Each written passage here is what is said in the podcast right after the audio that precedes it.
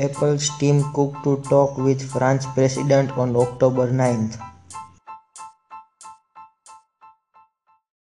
BNZ launching Apple Pay after customers' feedback shows demand. Google added links to its About Us and Stores sections to its homepage.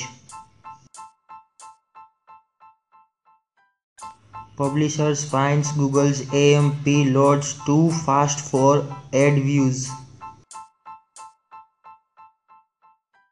Walmart launches Mobile Express returns to refund or exchange online items in physical store.